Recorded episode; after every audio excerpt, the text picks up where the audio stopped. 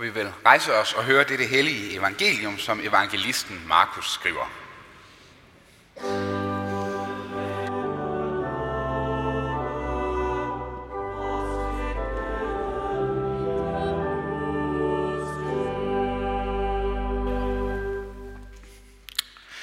De bar nogle små børn til Jesus, for han skulle røre ved dem. Disciplene troede af dem, men da Jesus så det, blev han vred og sagde til dem: Lad de små børn komme til mig, det må I ikke hindre dem i, for Guds rige er deres. Sandelig siger jeg jer, den, der ikke modtager Guds rige ligesom et lille barn, kommer slet ikke ind i det. Og han tog dem i favn og lagde hænderne på dem og velsignede dem. Amen.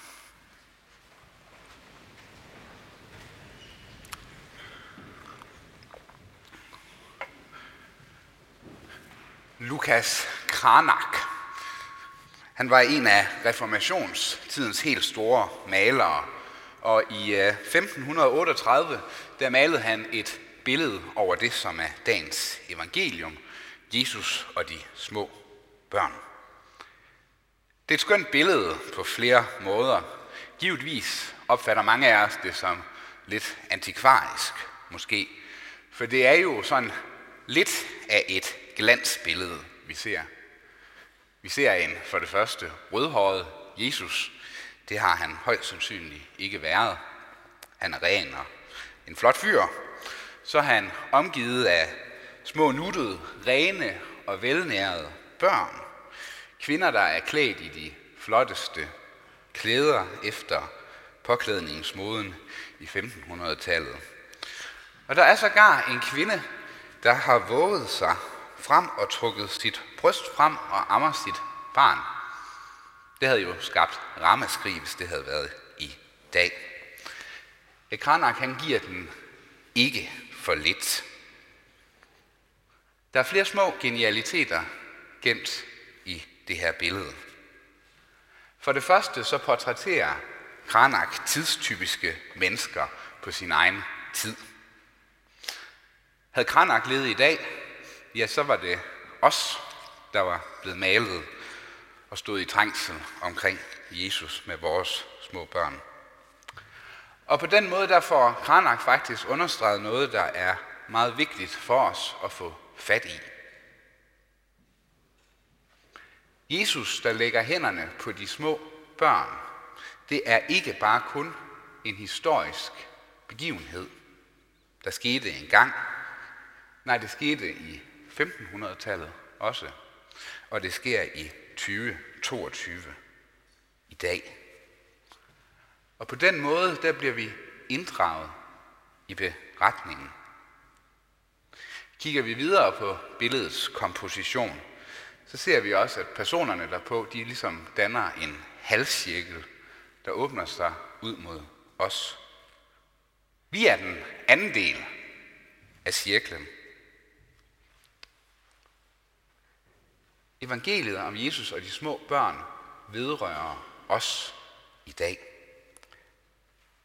Og hvordan står det nu til med os? Trængs vi om Jesus og har en nød for, at han vil lægge hænderne på og røre ved vores børn og ved os? Lad de små børn komme til mig, det må I ikke hindre dem i. Jesus, han blev sur på disciplene, da de lagde hindringer i vejen. Lad de små børn komme til mig, det er ikke en opfordring, Jesus han giver. Det er mere en opfordring. Lad jeres børn komme til mig, så jeg kan røre ved dem. Ja, kom du selv til mig, så jeg kan røre ved dig. Dernæst, så læg mærke til, hvem det er, der er det absolute centrum på billedet. Det er ikke børnene, det er kvinderne, det er heller ikke disciplene. Det er Jesus. Det er ham, der er midtpunktet. For fortællingen om Jesus og de små børn handler givetvis om børn. Men den handler først og fremmest om Jesus og den Gud, som Jesus i samværet med børnene, kvinderne og disciplene, han åbenbar for os. Langt de fleste af os er dybt fortrolige med dagens evangelium, som vi jo hører meget ofte. Jeg tror, efter juleevangeliet, så er det nok det ord fra Bibelen, flest af os kan mere eller mindre på ryggraden. Og man skal jo ikke have været til mange dåbshandlinger i folkekirken, før vi finder ud af at sige, ja, det er en tekst, den hører til sammen med dåben. Og så sidder den nærmest på ryggraden. Og af den grund, så sker der det, som så ofte sker med ting, som vi hører ofte. Så bliver det en ramse og noget, som vi ikke får lejlighed til at stoppe op ved og tænke nærmere over. Derfor så er det godt, at det stykke evangelium, det rykker fra døbefonten og op på prædikestolen i dag. Vi befinder os i den del af kirkeåret, som vi kalder for Hellig Tre Konger-tiden. Den tid har også et andet navn. Den bliver kaldt for Epifanitiden, eller åbenbaringstiden, om man vil. Og det er fordi, i den her tid, der er ideen, at vi igennem de bibeltekster, vi hører, ligesom skal have løftet sløret for vores øjne, så vi ser, hvem Jesus er. At barnet, der blev født i Betlehem, og som vi lige har fejret, er mere end et ordinært menneske. Der er noget mere ved ham. Vi hørte Paulus forklare det lidt før.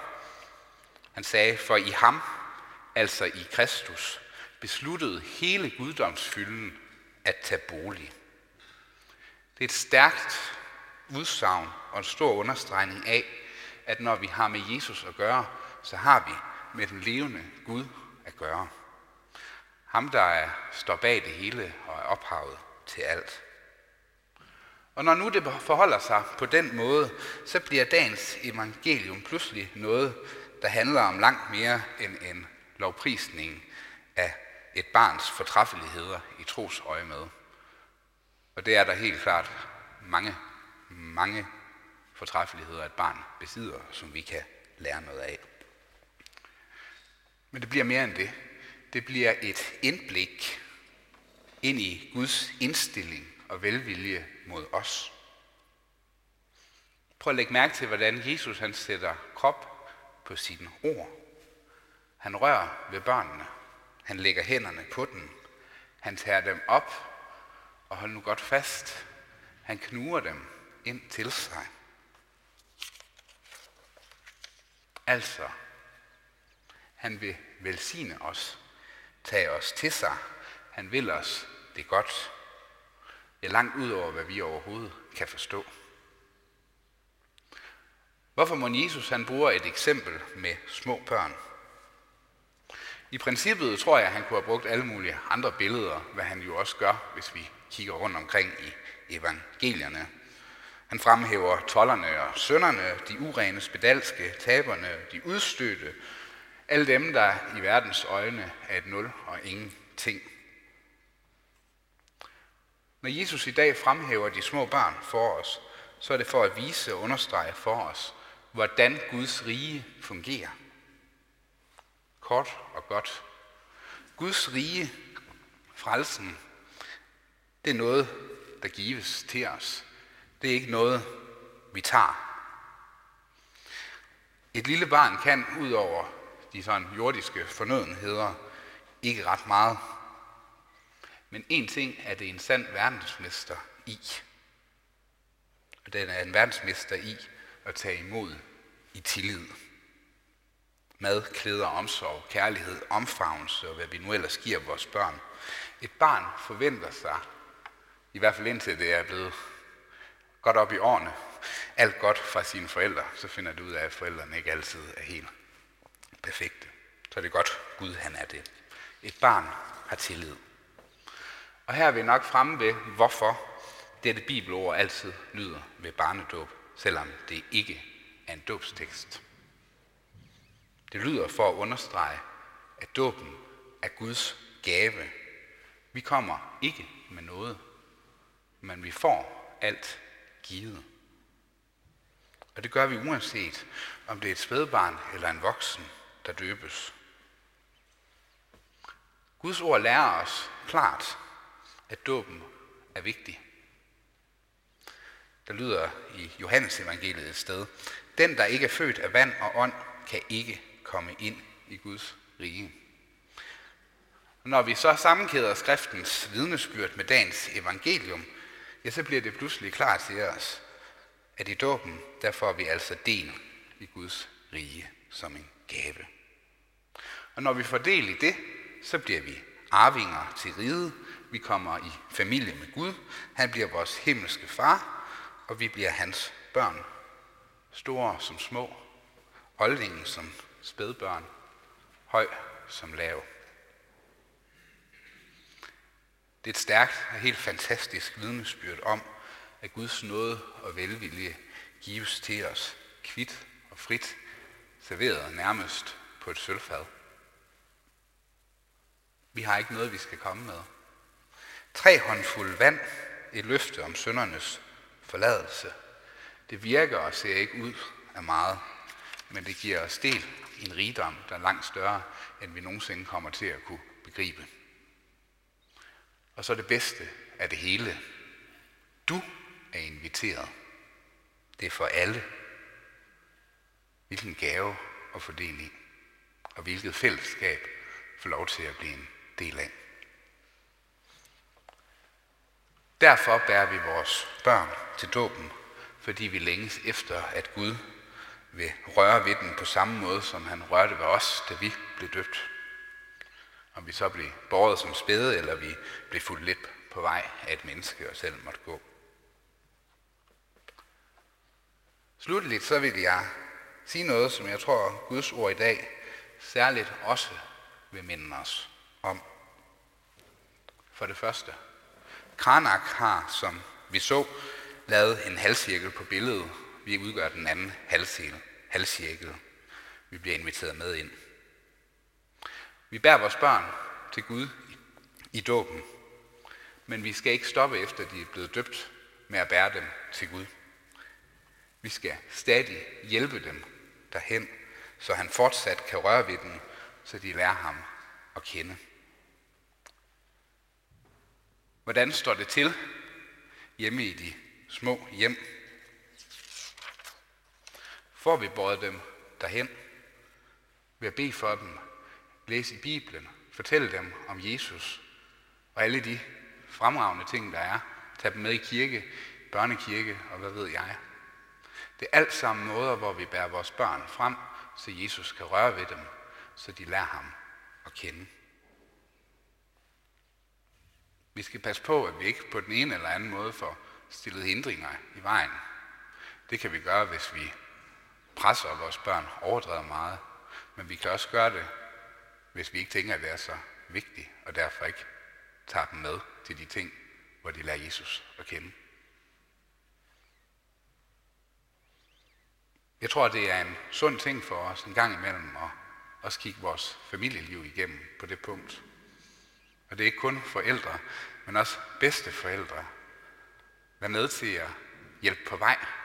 Det er derfor, vi har hinanden. Dernæst, enhver, som er døbt, er Guds barn. Han er vores far. Lad vi os selv få lov til at komme til ham, så han kan røre ved os og velsigne os. Der kan være så meget, der holder os tilbage og gør, at vi ikke rigtig tør at få bevæget os frem.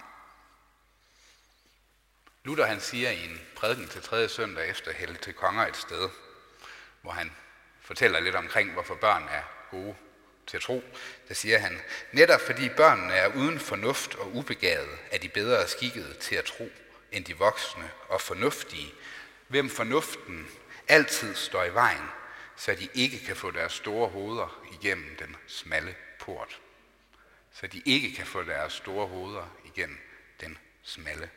port. Jesus udfordrer os i dag på vores store hoveder.